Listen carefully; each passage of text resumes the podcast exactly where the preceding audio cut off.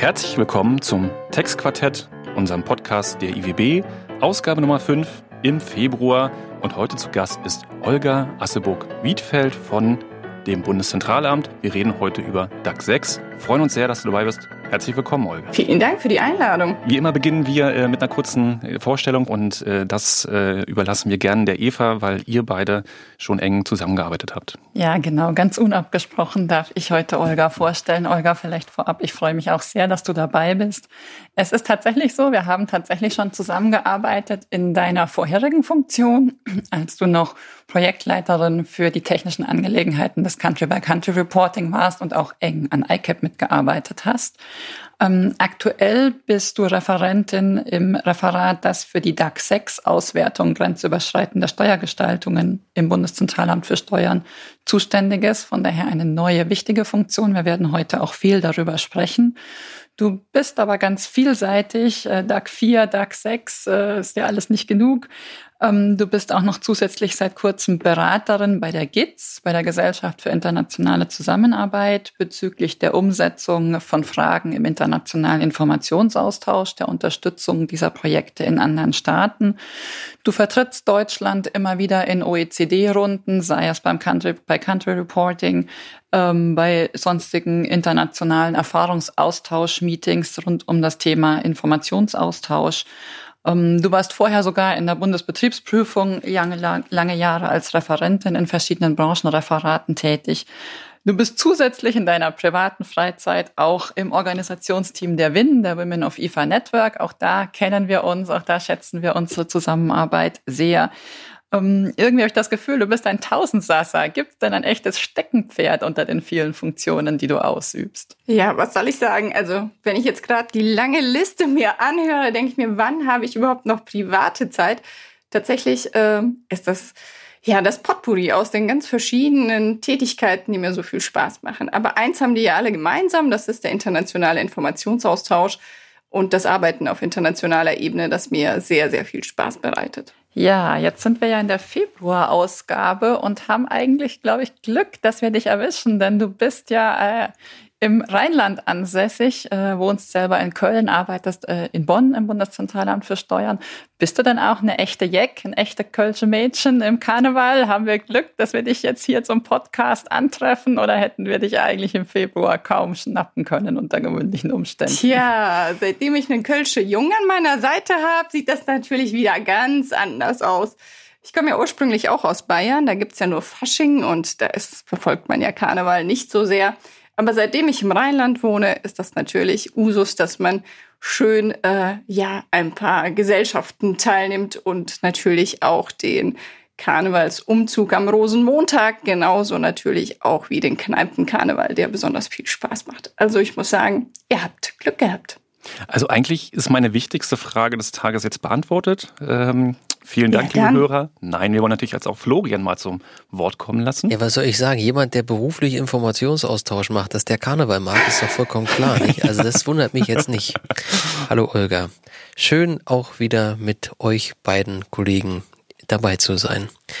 Ähm, ich, vielleicht den Hörern mal, ja, wir haben natürlich hier einen kleinen Vorbereitungszettel und den Werbeblock dürfen wir nicht schon, den dürfen wir nicht überspringen. Hier steht BZST als Arbeitgeber. Olga, kannst du dazu noch was sagen? Weil wir haben natürlich schon auch die Idee, den Menschen, die uns zuhören, so ein Stück weit vorzustellen, was gibt's eigentlich? Gibt's neben Beratung und ähm, Finanzverwaltung im Finanzamt oder vielleicht im Bauerverlag in der Steuerabteilung vielleicht noch was anderes, nämlich beim BZST. Vielleicht sagst du dazu noch zwei, drei Worte. Ja, das Bundeszentralamt für Steuern hat dieses Jahr als ein ganz besonders wichtiges Jahr vor uns, denn am 3. September 2021 wird das Bundeszentralamt für Steuern tatsächlich 50 Jahre alt. Wir feiern Jubiläum. Das muss natürlich auch ordentlich gefeiert werden, trotz Covid. Und deswegen haben wir eine ganz tolle Webcast-Reihe geplant mit Vertretern aus der Finanzverwaltung, aus der Beraterschaft, aber auch aus ähm, den anderen Finanzverwaltungen natürlich und Gerichtsbarkeiten. Also wir sind alle gespannt. Da planen wir ganz spannende, interessante Reihen, um gemeinsam zu diskutieren. Das heißt, jeder kann teilnehmen, der Lust hat und äh, Fragen über eine Chatfunktion reinkommen lassen, so dass auch die Teilnehmer an der Podiumsdiskussion direkt und live dazu Stellung nehmen können. Ansonsten, das Bundeszentralamt für Steuern ist ja eine ganz wichtige Position in der deutschen Finanzverwaltung. Wir sind ja die Behörde als Schnittstelle zum internationalen, sprich zu der Welt des internationalen Steuerpakets, sind daher ein ähm, ganz interessanter Arbeitgeber für alle Juristinnen und Juristen.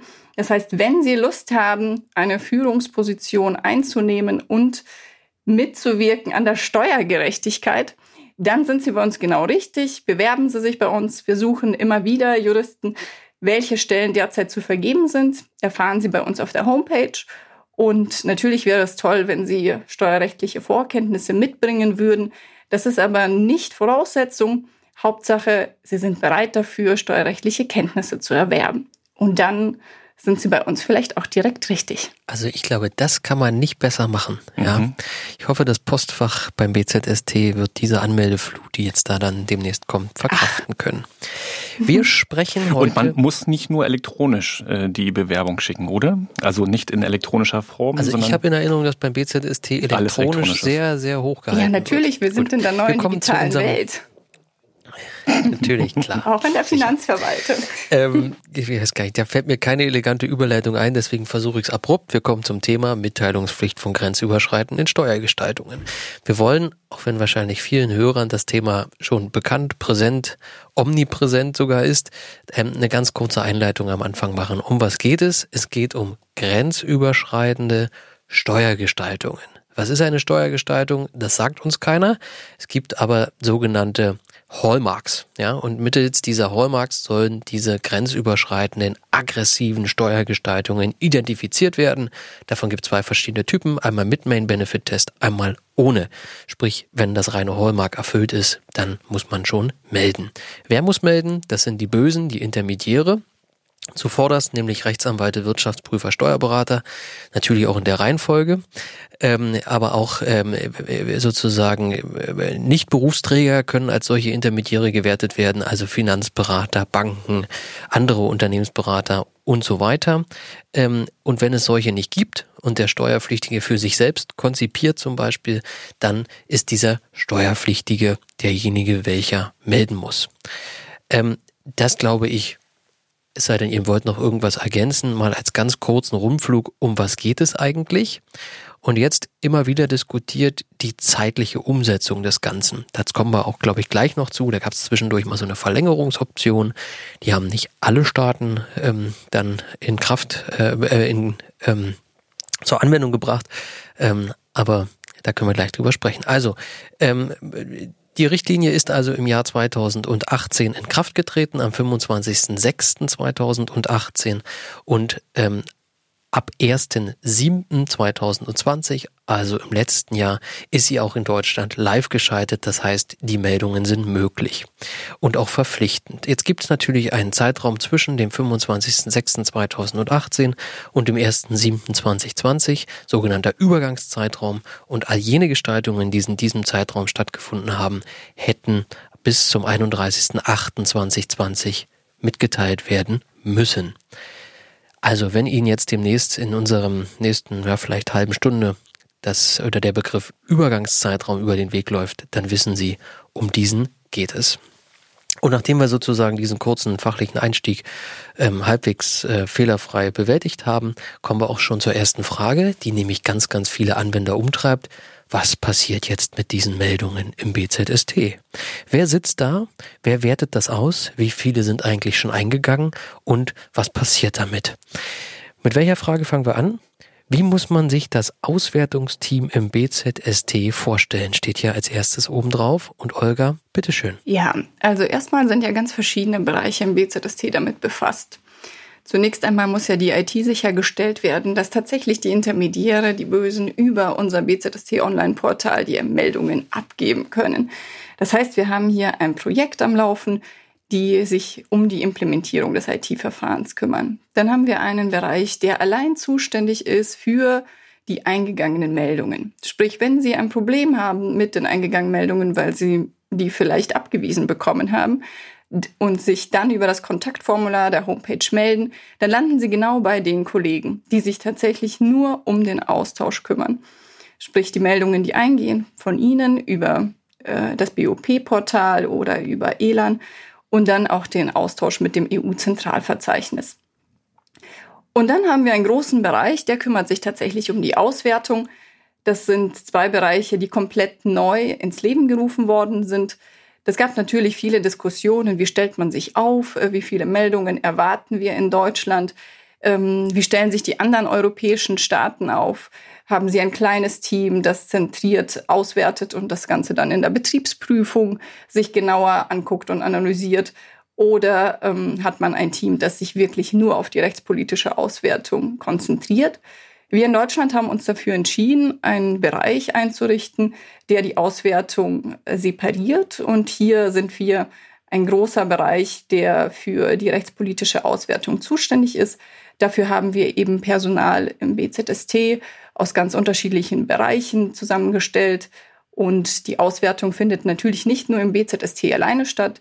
Vielmehr haben wir sogenannte Prüfungsarbeitsgruppen, das heißt die rechtspolitische Auswertung findet tatsächlich auf Bund-Land-Ebene statt mit Teilnehmern aus der Bundes- und Landesfinanzverwaltung. Da habe ich schon die erste Rückfrage. Vielleicht noch eine Anmerkung, wenn wir von den bösen Intermediären reden. Also ganz wichtig vielleicht nochmal hin, was Ironie. Also das ist natürlich nicht so gemeint. Ähm, ich, ich freue mich, wenn ich mit äh, den Bösen auch mal reden darf und, ja, und die ich, mich beraten. Und ich bin ja einer der Bösen. Ja, manche sehen ja die Finanzverwaltung ähm, als die Bösen an. Also das, war, das ist ein rein subjektives Empfinden.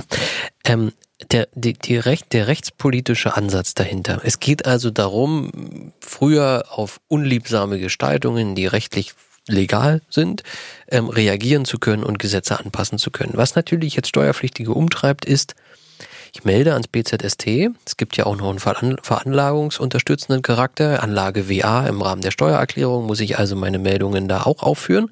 Aber gibt es auch oder ist das geplant ein Austausch zwischen BZST und veranlagendem Finanzamt zu solchen Meldungen? Ja, selbstverständlich. Also die Länder bekommen ähm, sofort auch eine Information, sobald bei uns eine Meldung eingeht. Und ähm, dann wirkten, wirken die natürlich auch aktiv an der rechtspolitischen Auswertung mit und die Veranlagungsstellen erhalten natürlich auch dann eine Rückmeldung, inwieweit die rechtspolitische Auswertung erfolgreich gewesen ist oder welche Folgen sie mit sich zieht. Kann man sich äh, also diese Auswertung so vorstellen, äh, geht es da eher um Einzelfälle oder versucht man äh, Cluster zu bilden und äh, aus den Clustern letztlich herauszunehmen, okay, da sehen wir also eine sozusagen modellhafte Gestaltung, äh, das kommt öfter vor, das ist deswegen ähm, äh, fiskalpolitisch interessant und das gucken wir uns an, weil ich mir so, so, so ein bisschen die Gedanken machen, wie, wie wird man der gesamten Sache her? Und wir haben jetzt ja die Frage noch nicht beantwortet, wie viele Meldungen sind schon eingegangen? Wie viel ist es eigentlich? Worüber, worüber mhm. reden wir? Wie viel, wie viele Meldungen, wie viele Sachverhalte? Also ähm, vielleicht muss man da äh, grundsätzlich mal das Verständnis schärfen. Bei der rechtspolitischen Auswertung geht es natürlich darum, Cluster zu bilden und zu gruppieren, äh, die Meldungen zu einem bestimmten Gestaltungskonzept zusammenzufassen um dann zu sehen, welche Lücken äh, sind denn gesetzlich entstanden, die man schließen könnte oder welche BMF-Schreiben müsste man eventuell anpassen. Das ist natürlich eine ganz andere Herangehensweise als im Rahmen der Betriebsprüfung oder im Rahmen der Veranlagung. Hier geht es natürlich um den Einzelfall. Das heißt, äh, bei der rechtspolitischen Auswertung, wir versuchen, gleichgelagerte Meldungen ähm, zusammenzufassen zu einem Gestaltungskonzept und hier dann die Auswertung dahingehend ähm, zu sehen, welche Handlungen können wir gesetzgeberischer Natur einleiten. Ja, vielleicht, wenn ich da mal kurz reinspringen darf, jetzt dann tatsächlich wieder ein bisschen mehr aus Länderperspektive. Das ist ja allein schon von Fragen des Gesamtdatenzugriffs ein großer Unterschied, ob ich als veranlagende Stelle quasi in meinem Datenraum oder über meine, über meine Datenmaske sozusagen den ganzen Konzern mehr oder weniger vor mir sehe oder ob das BZST eben eher so die Meldungen und die vergleichbaren Meldungen anderer Unternehmen oder ähnlicher Strukturen vor sich sieht. Also das ist ein ganz anderer Blick auf die Fragen und von daher sicherlich auch beides genauso wichtig. Sicherlich diese Clusterbildung, das große Ganze, die Frage, wie oft kommt sowas vor, aber auch dann schon später der konkrete Einzelfall, den sich die Veranlagung und die Betriebsprüfung werden genauer anschauen müssen. Und jetzt stellen wir uns einen Fall vor, wo unmittelbar, wir haben letztens in einem Vorgänger-Podcast mal über das Störgefühl des Betriebsprüfers gesprochen. Also dieses Störgefühl wird aktiviert. Ja, ähm, wir haben also einen Fall, wo der Finanzbeamte sagt, nee, das passt nicht für mich. Was passiert jetzt?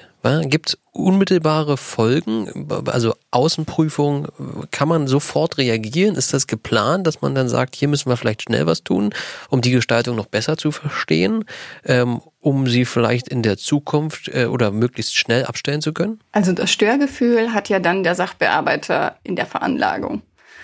Ähm, er bekommt ja dann den Hinweis von uns, ähm, dass hier eine Gestaltung eingegangen ist. Er bekommt es ja auch im Rahmen der Steuererklärung mitgeteilt, dass hier eine Gestaltung vorliegt. Und dann liegt es an dem äh, Sachbearbeiter, wenn er das Störgefühl hat, dann meldet er den Fall an die Betriebsprüfung, wenn er nicht eh schon im Rahmen des Prüfungsgeschäftsplans, sage ich mal, in der regulären Betriebsprüfung auftaucht und dann würde es gegebenenfalls zur Betriebsprüfung kommen. Aber das BZST selbst wird würde sozusagen keine Aktivitäten entwickeln. Das BZST selbst hat ja auch, auch eine Bundesbetriebsprüfung. Das würde da entsprechend mhm. laufen. Okay, also das ist ähm, schon auch eine Frage, die dann sicherlich viele umtreiben wird. Was passiert eigentlich jetzt mit meiner Meldung? Obwohl die erste Reaktion, was passiert mit der Meldung, kann man aktuell schon sehen. Ich glaube, es sind vom BZST relativ viele Schreiben verschickt worden, wo darauf hingewiesen wurde, dass die Beschreibung der Gestaltung nicht ausreichend war. Vielleicht, bevor wir darauf kommen, nochmal äh, die, die Frage, als ihr äh, im Prinzip euren Bereich aufgebaut habt, mit wie vielen Meldungen habt ihr gerechnet? Da kursierten ja ganz viele ähm, äh, Zahlen in der Welt, ähm, die erwartet werden. Und was ist tatsächlich jetzt eingetreten bis, bis jetzt? Ja, wir haben ja mit äh, aber tausenden Millionen Meldungen gerechnet, denn ähm, in jedem auf jeder Konferenz, in der DAX 6 Thema war, hieß es ja, wir schmeißen euch zu mit Meldungen. Ähm, deswegen haben wir uns gedacht, wir wappnen uns und äh, stehen jetzt mit breiter Brust äh, bereit, die zu empfangen. Und jetzt sind es tatsächlich nur 8000, die eingegangen sind. Ja. 8000 für welchen Zeitraum? Für den gesamten Zeitraum bisher. Also sprich Übergangszeitraum und das erste halbe Jahr, was ja jetzt mittlerweile Richtig, auch gut ja. ist. Das heißt, die ganzen Drohungen sind bislang noch nicht eingetreten. Aber wir sind bereit. Also bitte meldet euch. ja. Bitte meldet euch, das ist echt schön. Ähm, ja, und da muss man natürlich ganz selbstkritisch sein. Ähm, also ich war ja auch mal Interessenvertreter und die Befürchtung war ja, dass das wirklich zu einer Flut von Meldungen kommt. Wenn man das jetzt objektiv betrachtet, glaube ich, kann man sagen, dass 8000 äh, für Deutschland jetzt keine Zahl ist, wo sich einem jetzt, also das ist ja eine beherrschbare Größenordnung.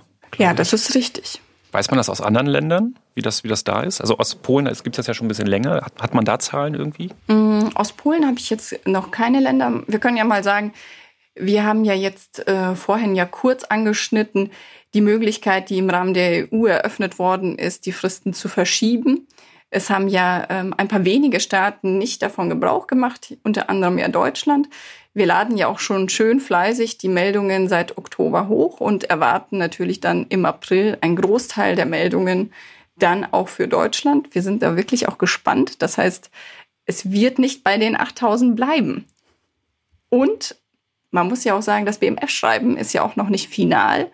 Hier vielleicht ein kurzes Update. Ähm, wir haben noch eine Bund-Länder-Besprechung auf uns zukommen und planen, dass es Anfang April tatsächlich finalisiert und veröffentlicht wird. Vielleicht äh, sind ja da auch schon wieder ein paar Eingrenzungen getroffen worden, die vielleicht dann doch eine Meldepflicht auslösen. Man darf also gespannt sein.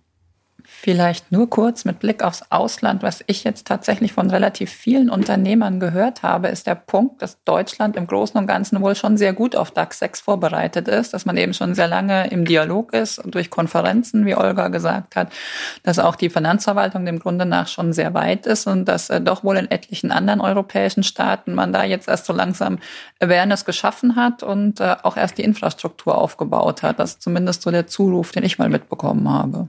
Ja, das ist ganz richtig. Also andere Staaten haben tatsächlich nur ein ganz kleines Team und verlagern das hauptsächlich in die Betriebsprüfung. Da verfolgen wir einfach einen anderen Ansatz auch. Matthias, wollen wir noch was zu dieser Verschiebung sagen, dass Deutschland die nicht genutzt hat? Ja, mich würde mal interessieren, Florian, wie war der Run? Sind alle reingerannt in zu PwC und haben gesagt, wir müssen endlich irgendwie compliant werden? Wir brauchen ein Tool? Also ähm, die Leute haben nicht gesagt, wir brauchen ein Tool, sondern die Leute haben, glaube ich, gesagt, ähm, löst uns jetzt das Problem. Und bevor diese Frage oder diese Aufforderung kam, war, äh, wie, wie konnte es dazu kommen? Ja, weil ich glaube, das ist ja kein Geheimnis, dass viele Fachbeamte in Deutschland den Eindruck erweckt haben, als es dass es völlig klar wäre, dass Deutschland von dieser Verlängerungsoption Gebrauch macht. Und wir waren umso, umso größer war die Überraschung, als es dann, ähm, glaube ich, der Minister hat selbst, glaube ich, dazu mit einer Aussage beigetragen, dass es dann doch nicht dazu kam. Das hat, glaube ich, zu großem Unverständnis geführt bei den deutschen Unternehmen. Und ähm, weiß nicht, was ich so gehört habe, war, glaube ich, auch, dass das innerhalb der Finanzverwaltung jetzt nicht unbedingt einhellige Auffassung war, das so zu machen, sondern dass es da auch kritische Stimmen gab. Ist eine, sicherlich eine politische Entscheidung gewesen, sei es drum. Aber es hat ähm, mit Sicherheit, ja, also sehr viel Verdruss ausgelöst, ja. Und natürlich auch ein paar hektische Momente, wie man jetzt dann damit umzugehen hat. Klar. Ja, also das äh, im Prinzip so kann ich es kann ich bestätigen, dass äh, sicherlich das das Vertrauen, äh, was äh, ähm, äh, auf Arbeitsebene vorhanden ist äh, und auch darüber hinaus äh, äh, merkt man ja auf Konferenzen und so weiter. Wir versuchen alle einen großen Austausch. Äh, dass die Nichtverlängerung, die die sicherlich politisch motiviert war, die, die hat jetzt nicht dazu beigetragen, dass das Vertrauen größer wird. Leider. Ähm, ähm ich, ich hoffe, klar, sowas kommt immer vor äh, und äh, da gibt's äh, Hintergründe, warum das so passiert. Ähm, das sollte uns, glaube ich, oder hoffentlich nicht davon abhalten, weiter vertrauensvoll ähm, miteinander umzugehen. Aber lasst uns nicht große Politik machen, lasst uns mit kleinen Fehlern beschäftigen. Welche kann man denn jetzt schon identifizieren oder äh, Olga, fällt euch schon was auf, was bei Meldungen, die eingehen, ähm, gelegentlich falsch gemacht wird, wo du sagen würdest, da bitte drauf achten, da würdet ihr euch vielleicht mehr, ja, wie soll man sagen, Sorgfalt wünschen? Ja, wir haben äh, natürlich einmal die formellen Fehler, die jetzt ganz oft zu Abweisungen führen. Da haben wir ja technische User Groups ähm, Treffen gehabt. Da wurde ja immer wieder darauf hingewiesen, bitte bei der Eingabe der Steuernummer keine Leerzeichen verwenden, direkt eingeben, keine Slashes ein, eingeben. Manchmal, ähm, oder was heißt manchmal, oft ist es tatsächlich auch die Postleitzahl, die falsch eingegeben wird. Also bitte tatsächlich hier ein bisschen sorgfältiger sein, dann gibt's auch nicht so viele Abweisungen. Aber was ähm, haben wir tatsächlich festgestellt im Rahmen der Auswertung? Es gibt ja dieses Freitextfeld mit 4000 Zeichen ähm, und ja, es sollte eigentlich genutzt werden. Und manche nutzen es einfach ähm, weniger dazu, den Sachverhalt zu beschreiben oder die Steuergestaltung anzugeben, äh, sondern vielmehr dazu zu erklären, warum ein bestimmtes Hallmark erfüllt ist oder warum man ähm, eigentlich das Gefühl hat, überhaupt melden zu müssen. Also lauter Angaben, die so für die Auswertung und für die Feststellung des Sachverhalts und der Steuergestaltung nicht so von Belang sind. Und ein weiterer Punkt ist natürlich die Angabe der Rechtsvorschriften. Es genügt natürlich nicht anzugeben 138d Abgabenordnung. Also wir wissen ja selbst, wir befinden uns im DAX 6 Bereich. Daher bedarf es dieser Angabe tatsächlich nicht. Vielmehr interessiert uns natürlich dann die Angabe der Rechtsvorschriften, die davon betroffen sind und hier natürlich auch äh, derjenigen, die eben aus den EU-Mitgliedstaaten bei der Steuergestaltung eine Rolle spielen. Daher wäre uns schon viel geholfen, wenn Sie tatsächlich auf diese beiden Sachen achten, wenn Sie Ihre Gestaltung melden. Da kommen also auch diese Schreiben her, die ich vorhin schon mal kurz genau, erwähnt habe. Genau, deswegen haben wir eine erste Reihe an Schreiben rausgeschickt, weil tatsächlich manches nicht so klar ist. Wenn natürlich nur da steht, ähm, für ähm, ja, Verschiebung von immateriellen Wirtschaftsgütern, dann ist das natürlich nicht ausreichend, um äh, ja, den Sachverhalt ausreichend würdigen zu können. Also, ihr würdet euch darüber freuen, wenn die 4000 Zeichen auch ausgenutzt Zumindest würden. sinnvoll. ja, okay. Also guter Hinweis. Ähm, Vielleicht äh, ganz kurz äh, eine, eine Frage dazu mhm. oder eine Vermutung von mir. Ähm, also ich habe jetzt mit relativ vielen Unternehmen gesprochen, genau zu diesem Thema äh, Tool und Selbstmelden. Ich habe den Eindruck, ähm, dass, äh, dass die viele Unternehmen, ähm, insbesondere die jetzt nicht riesige Steuerabteilungen haben, eher auf das Melden as a Service zurückgreifen. Das heißt also, sie identifizieren die äh, zu meldenden Fälle selbst, aber äh, überlassen das dann einem Berater zu melden.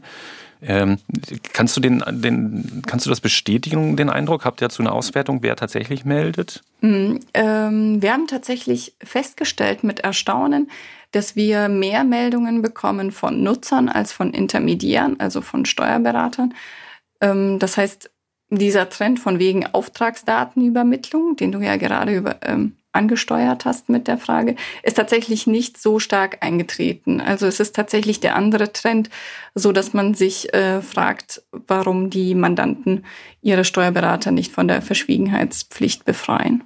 Ja, das ist wirklich interessant. Ansonsten hätte ich nämlich fast angenommen, dass es gar nicht so viele wirklich Meldende gibt und dass sich da ähm, raus ähm, dann insgesamt eine Qualitätssteigerung ergeben wird, weil ähm, dann tatsächlich Experten, die vielleicht dann auch in einer, in einer Big Four äh, oder in einer, in einer größeren Steuerberatungskanzlei äh, fast nichts anderes mehr machen, als die Meldung zu äh, ähm, einmal zu betreuen und, und, und abzugeben, dass sich daraus allein schon eine, eine, ein gewisses mhm. ja, äh, ähm, Verständnis, gemeinsames Verständnis ergeben würde. Aber es ist interessant zu hören, dass es viele, viele eigene Meldungen gibt.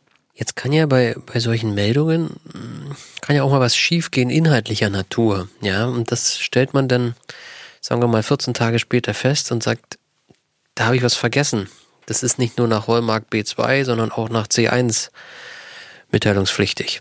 So einen Fall gibt, weiß ich nicht, aber sei es drum.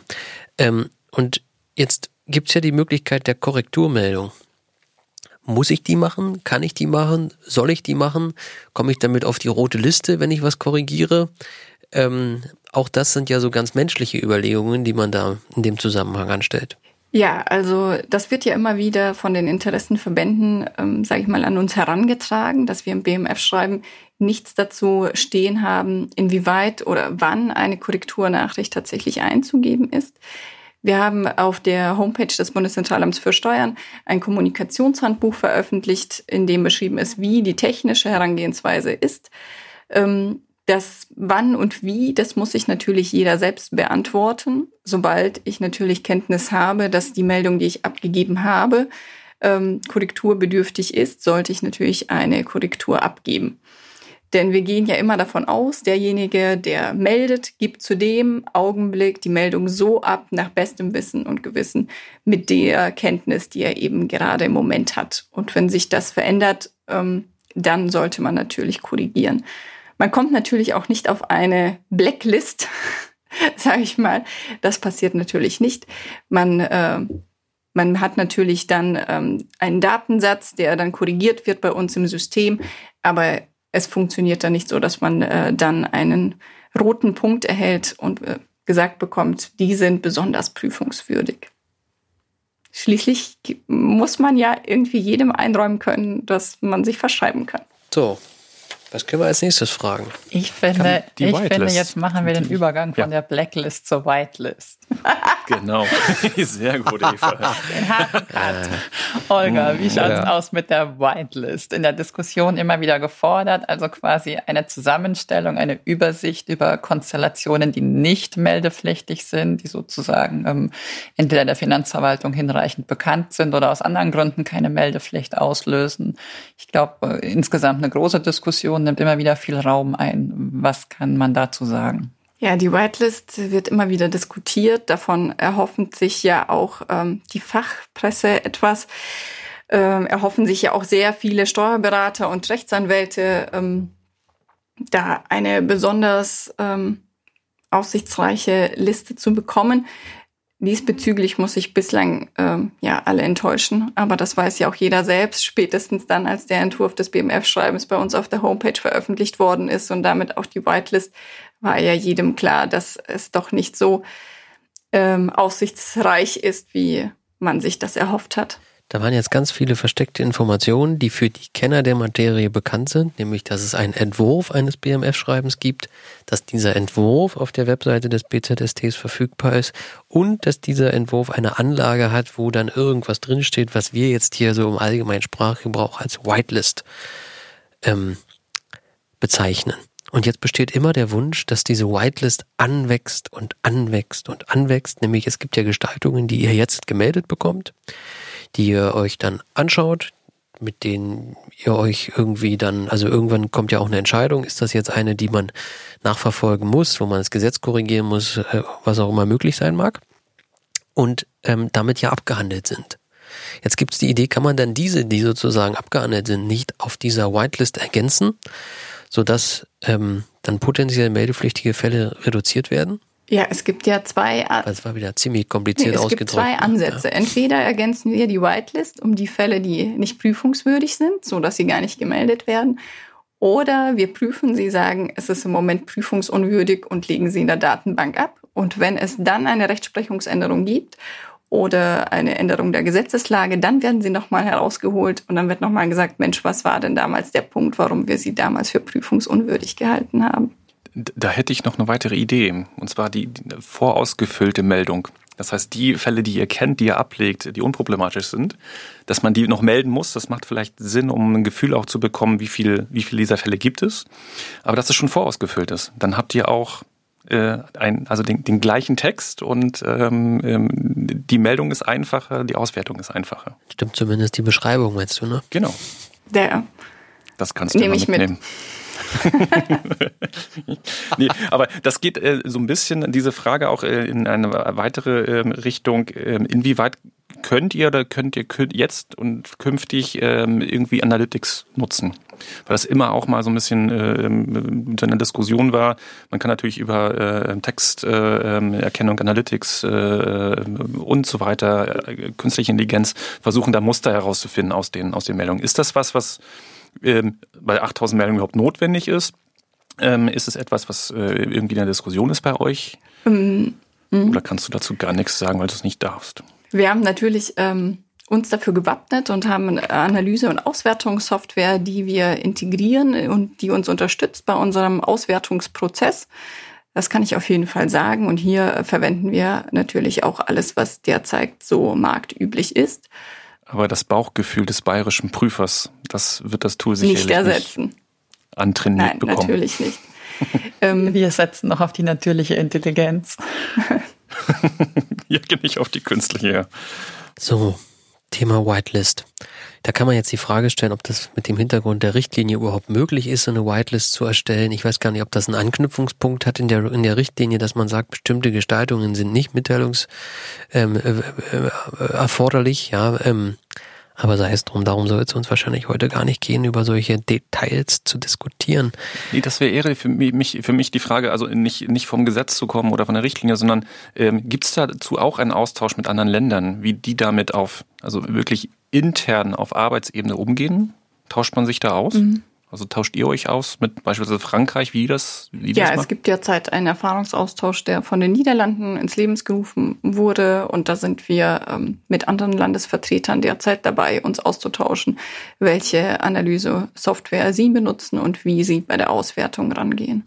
Und ähm, natürlich dann auch über ja, die gesetzlichen Vorgaben und über die Whitelist, selbstverständlich. Matthias, wenn man das mal so ein bisschen vom Zukunftshorizont her sieht, glaube ich, ist das auch nicht nur auf praktischer Ebene, sondern auch auf politischer Ebene und auf Ebene der Gerichte ein ganz wichtiger Punkt, weil man diese Richtlinie ja unilateral, national gar nicht alleine in den Griff bekommen kann. Die Frage, wie man einzelne Begriffe definiert, die Frage, wann, wo, wie eine Gestaltung tatsächlich im europäischen Raum wirkt, die muss man ja immer multilateral sehen und immer in Abstimmung mit den anderen Staaten sozusagen koordinieren. Das macht ja alles so schwierig, auch für die deutsche Verwaltung, sich national in BMF schreiben oder wo auch immer zu zu positionieren. Und also ich glaube, das sind alle Berufen auch immer wieder äh, alle Probleme ganz stark auf die europäische Ebene zu tragen. Ich persönlich würde auch sagen, dass eigentlich die Kommission da noch oder die Taxud, also quasi der Steuerteil, die Steuerabteilung der Europäischen Kommission da noch viel mehr ins Lied gehen müsste und versuchen müsste, da so eine harmonische Sichtweise auf alle Fragestellungen ähm, ins Leben zu tragen. Ich denke, das wird auch kommen, dass man bestimmte Sachen äh, definiert oder das XML-Schema auch entsprechend anpasst. Es haben einfach nur bislang ziemlich wenige Länder damit Erfahrung gemacht. Und sobald sich alle Mitgliedstaaten damit beschäftigen, kann ich mir gut vorstellen, dass es da noch viel Bewegung gibt. So, jetzt haben wir noch, also wir, wir laufen dann in, so langsam auf die Zielgerade zu und haben aber jetzt noch vier Themen, neben unserem Schlussblock, den wir immer machen, davon müssen wir uns wahrscheinlich zwei aussuchen. Also entweder Rand Nummer 19 des BMF-Schreibens, ähm, des Entwurfs des BMF-Schreibens, dann zweite Alternative Liste nicht kooperativer Staaten. Ähm, was ist eigentlich ein Präferenzregime? Oder Übergang schwer zu bewertender immaterieller Wirtschaftsgüter, Randnummer 188. Und jetzt sind Sie gefragt, liebe Zuhörer. Drücken Sie den TED, wie beim ZDF früher. Machen Sie das Licht an oder aus, ja. Ähm, wer will, Eva, willst du entscheiden? Nee, ich würde sagen, Olga darf entscheiden. Olgas Gefühl zählt. Fairerweise. ja, vielleicht ähm, zu den nicht kooperierenden Staaten und dem Präferenzregime. An uns wurde immer wieder herangetragen, dass ähm, ja der Wunsch besteht, dass das BMF diese Listen veröffentlicht, am besten auf der Homepage des BMFs. Nach langem Hin und Her haben wir uns jetzt dazu entschlossen, es wird die Liste der nicht kooperierenden Staaten und die Liste mit den Präferenzregimen auf der Homepage des Bundeszentralamts für Steuern wiederzufinden sein, um da einfach ein bisschen Rechtssicherheit für alle Meldepflichtigen zu schaffen. Die werden dann auch in regelmäßigen Abständen aktualisiert, so dass sie sich da bequem ähm, auf der BZST-Homepage bewegen können und da die neuesten Informationen finden. Ja, ansonsten, ähm, Florian, du lässt ja. Das ist auch der Grund, das, das ist auch der Grund, glaube ich, warum man es dann nicht ins BMF-Schreiben selbst übernimmt, weil die sich eben fortlaufend verändern. Und wenn die einmal im BMF-Schreiben sind, dann müsste man immer das BMF-Schreiben an, also anpassen. irgendwie erneuern. Ja, anpassen. und jede Änderung des BMF-Schreibens führt ja dazu, dass man eine Bund-Länder-Konferenz hat und sich da eben insbesondere abstimmt. Und deswegen gibt es diese Listen auf der Homepage des BZST zukünftig zu finden. So, das ging schnell. Dann können wir vielleicht doch noch diese beiden, diese beiden Randnummer-Geschichten machen. Also, wir haben folgenden Sachverhalt. Wir haben eine MAG in Deutschland. Diese hat zwei Tochtergesellschaften, zum Beispiel in Italien. Und diese beiden Tochtergesellschaften in Italien sollen verschmolzen werden. Jetzt hat die Muttergesellschaft M, nennen wir sie AG, in Deutschland einen Berater S. Und dieser Berater S empfiehlt der MAG einen Berater in Italien äh, um eben die ja, steuerlichen Folgen dieser Verschmelzung in Italien zu beurteilen. Der S soll die steuerlichen Folgen dieser Verschmelzung in Italien für die MAG beurteilen und beide sozusagen Auswertungen werden an die MAG geliefert, sowohl des italienischen Beraters als auch des deutschen Beraters. Ähm, jetzt stellt sich die Frage, muss die MAG diese Gestaltung im Sinne dieser Verschmelzung in Italien nunmehr in Deutschland melden oder muss sie das nicht? Ist sie jetzt Nutzer dieser Gestaltung oder ist sie das nicht? Wohlgemerkt bei einem Sachverhalt, wo zwei italienische Kapitalgesellschaften verschmolzen werden sollen und es zu keinerlei steuerlichen Folgen in Deutschland kommt. Ja, das Entscheidende war natürlich die steuerlichen Folgen in Deutschland. Gut, dass es noch zum Ende hin erwähnt worden ist. Denn wenn wir uns das natürlich ansehen, dann ähm, stellt dieser Sachverhalt natürlich einen nationalen Sachverhalt dar, der nur in Italien stattfindet. Und dann stellt sich natürlich die Frage, wo ist denn überhaupt der grenzüberschreitende Bezug? Bis auf das, dass wir hier die Konzernobergesellschaft, die MAG haben, die in Deutschland ansässig ist und ähm, ansonsten nicht an dieser Gestaltung in Italien beteiligt ist. Also aus äh, Sicht der deutschen Finanzverwaltung ist die MAG natürlich Intermediärin, aber ist sie tatsächlich meldeverpflichtet und da ist tatsächlich dann der Punkt, solange die steuerliche Auswirkung tatsächlich nicht bei der MAG eintritt, wäre sie aus äh, meiner Sicht tatsächlich nicht meldeverpflichtet in Deutschland. Wenn es jedoch eine steuerliche Folge in Deutschland gäbe, beispielsweise weil der Vorgang nicht vergleichbar ist oder was auch immer, das Umwandlungssteuerrecht kommt nicht zur Anwendung, keine Buchwertfortführung, ähm, dann würde es schon anders aussehen? Dann, ja. Das heißt, es hängt schon hm. ein Stück weit vom Ergebnis Richtig, ab? wenn wir natürlich eine steuerliche Auswirkung bei der MAG in Deutschland haben. Ähm, ja, die möglichen Fallbeispiele hast du ja eben gerade genannt, Florian dann sieht das natürlich schon anders aus, denn dann haben wir tatsächlich ja einen grenzüberschreitenden Sachverhalt, weil die MAG tatsächlich nicht nur Intermediärin ist, sondern auf einmal an der Gestaltung beteiligt ist und dann vielleicht auch Nutzerin der Gestaltung sein könnte. Und dann wäre es schon ein meldepflichtiger Sachverhalt nach 138d Abgabenordnung. Also nachdem die Bayern ja nah an der italienischen Grenze sind und immer wieder mal mit so Fusione-Fällen befasst sind, äh, würde ich auch mal vorschlagen, Florian, der Fall wird mal gemeldet und dann schaut man sich den mal an und notfalls lässt man sich auch noch ein bisschen was über die Fusione nach italienischem Recht erklären. Meistens ist man dann schlauer. Da ist es wieder das Bauchgefühl des bayerischen Finanzbeamten. ähm, Wunderbar. Jetzt haben wir noch ähm, einen kurzen Fall. Ich glaube, die Uhr lässt das noch zu, dass wir das auch diskutieren. Es geht in, um die Übertragung schwer zu bewertender immaterieller Wirtschaftsgüter. Auch eines der Hallmarks ist auch erwähnt in der Randnummer 188. Und da stellt sich jetzt für die Praxis die Frage, ähm, ob damit oder davon auch rein nationale Übertragungen gemeint sein können.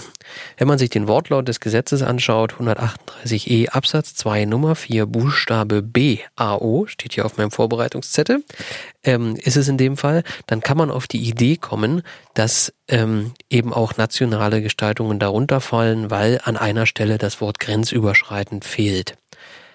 Ich aus meiner Perspektive würde dieses grenzüberschreitend hineinlesen, weil ich sonst überhaupt nicht im Anwendungsbereich auch der Richtlinie bin. Aber was hilft das schon, wenn ich das so sehe? Viel interessanter ist, wie Olga das sieht. Ja, äh, sehe ich im Übrigen genauso. Also man müsste natürlich so eine Übertragung immer in der Gesamtschau sehen. Ähm, aus dem BMF-Schreiben geht ja auch auf mehr, aus mehreren Stellen hervor, dass immer die gesamte Gestaltung zu melden ist. Also sollte es sich hier tatsächlich nur um die Übertragung handeln zwischen zwei inländischen ähm, Gesellschaften, dann würde natürlich der Grenzbezug fehlen. Das heißt, wir hätten dann keine grenzüberschreitende Steuergestaltung. Also es muss man tatsächlich hier hineinlesen. Aber wie gesagt, das äh, hängt tatsächlich vom Einzelfall ab. Hier ist natürlich die Gesamtschau immer ausschlaggebend. Das freut den Rechtsanwender. Ja, ich glaube, dass, ich meine, das sind ja so offene Fragen, die es dann noch gibt. Und das ist ja auch völlig normal bei so einer neuen Regulierung, dass man da erst Erfahrungen sammeln muss und äh, die kommen dann mit der Zeit. Und deswegen glaube ich auch, dass dieser Austausch über das Thema und über Praxisfälle einfach enorm wichtig ist, weil nur darüber werden wir natürlich schlauer. Ja, weil das BZST freut sich nicht über Meldungen, die es gar nicht haben will. Der Mandant freut sich nicht über Rechnungen, die er bezahlen muss, weil Meldungen fertig sind. Ähm, Nur der, der, Berater freut sich. Ja, der Berater ist ja neutral, aber der macht natürlich auch lieber Sachen, die dem Mandanten helfen, als dass er ihn mit irgendwas quält. Also, glaube ich, weiß ich nicht, ja. So, jetzt haben wir noch den Werbeblock, weil ähm, das ist natürlich ein Thema, wo schon zu viel, wo viel schon zu geschrieben wurde. Ja, und da haben wir uns mal eine Auswahl der jüngsten Literatur zusammengestellt. Klaus von Brocke hat was geschrieben in der NWB 2020 auf Seite 3449 mit dem Titel Grenzüberschreitende Steuergestaltungen ein kleines erstes Resümee ohne die Expertise von Olga, aber zumindest mit Expertise aus Beratersicht. Einen wissenschaftlichen Ansatz oder mehr wissenschaftlichen Ansatz verfolgt Professor Grother. Der hat in einem Doppelbeitrag in der NWB 2020 etwas geschrieben zum Entwurf des BMF-Anwendungsschreibens. Dann gibt es von Baum, also von der Finanzverwaltung, einen Beitrag ebenfalls in der NWB zu Beginn des Jahres, Seite 388, neue gesetzliche Regelung in Kraft getreten. Und Sie finden mittlerweile in der zweiten Auflage im NWB-Verlag ein Kompendium zur Anzeigepflicht für grenzüberschreitende Steuergestaltungen von Klaus von Brocke, Herrn Nonnenbacher und anderen Autoren. Zu dem letzten, glaube ich, sagt sogar jemand aus dem BMF, dass das ein sehr brauchbarer Ratgeber ist für das Thema. Wir kommen zu den Schlussfragen. Ich glaube, da soll ich durchleiten, nicht? Olga, das sind jeweils Fragen, die sind nicht immer ernst gemeint. Es geht um spontane Antworten und ähm, du kannst sie lustig, ernst oder auch gar nicht beantworten. Dann gehe ich einfach zur nächsten über. Die erste Frage ist, melden oder mal abwarten? Sinnvoll melden. Die zweite Frage ist, Bonn oder Berlin? Definitiv Berlin. Oh, guck mal, das, Matthias, das freut uns, oder? Ah, Berlin ist doch eine tolle ja, Stadt. Gut. Wobei, und Köln? Ah, Köln auch, ja. Da schlägt ja das andere Herz. Steht ja nicht zur Auswahl. Nee, stimmt. Nee, weiter. Ähm, Steuern gestalten oder Steuern verwalten? Gestalten. das macht das Ganze spannender. Informationen sammeln oder Informationen austauschen? Na, mein Steckenpferd ist ja der Informationsaustausch. Daher ist das eindeutig. Die Frage, die Frage ist also schon von Anfang an eigentlich klar gewesen.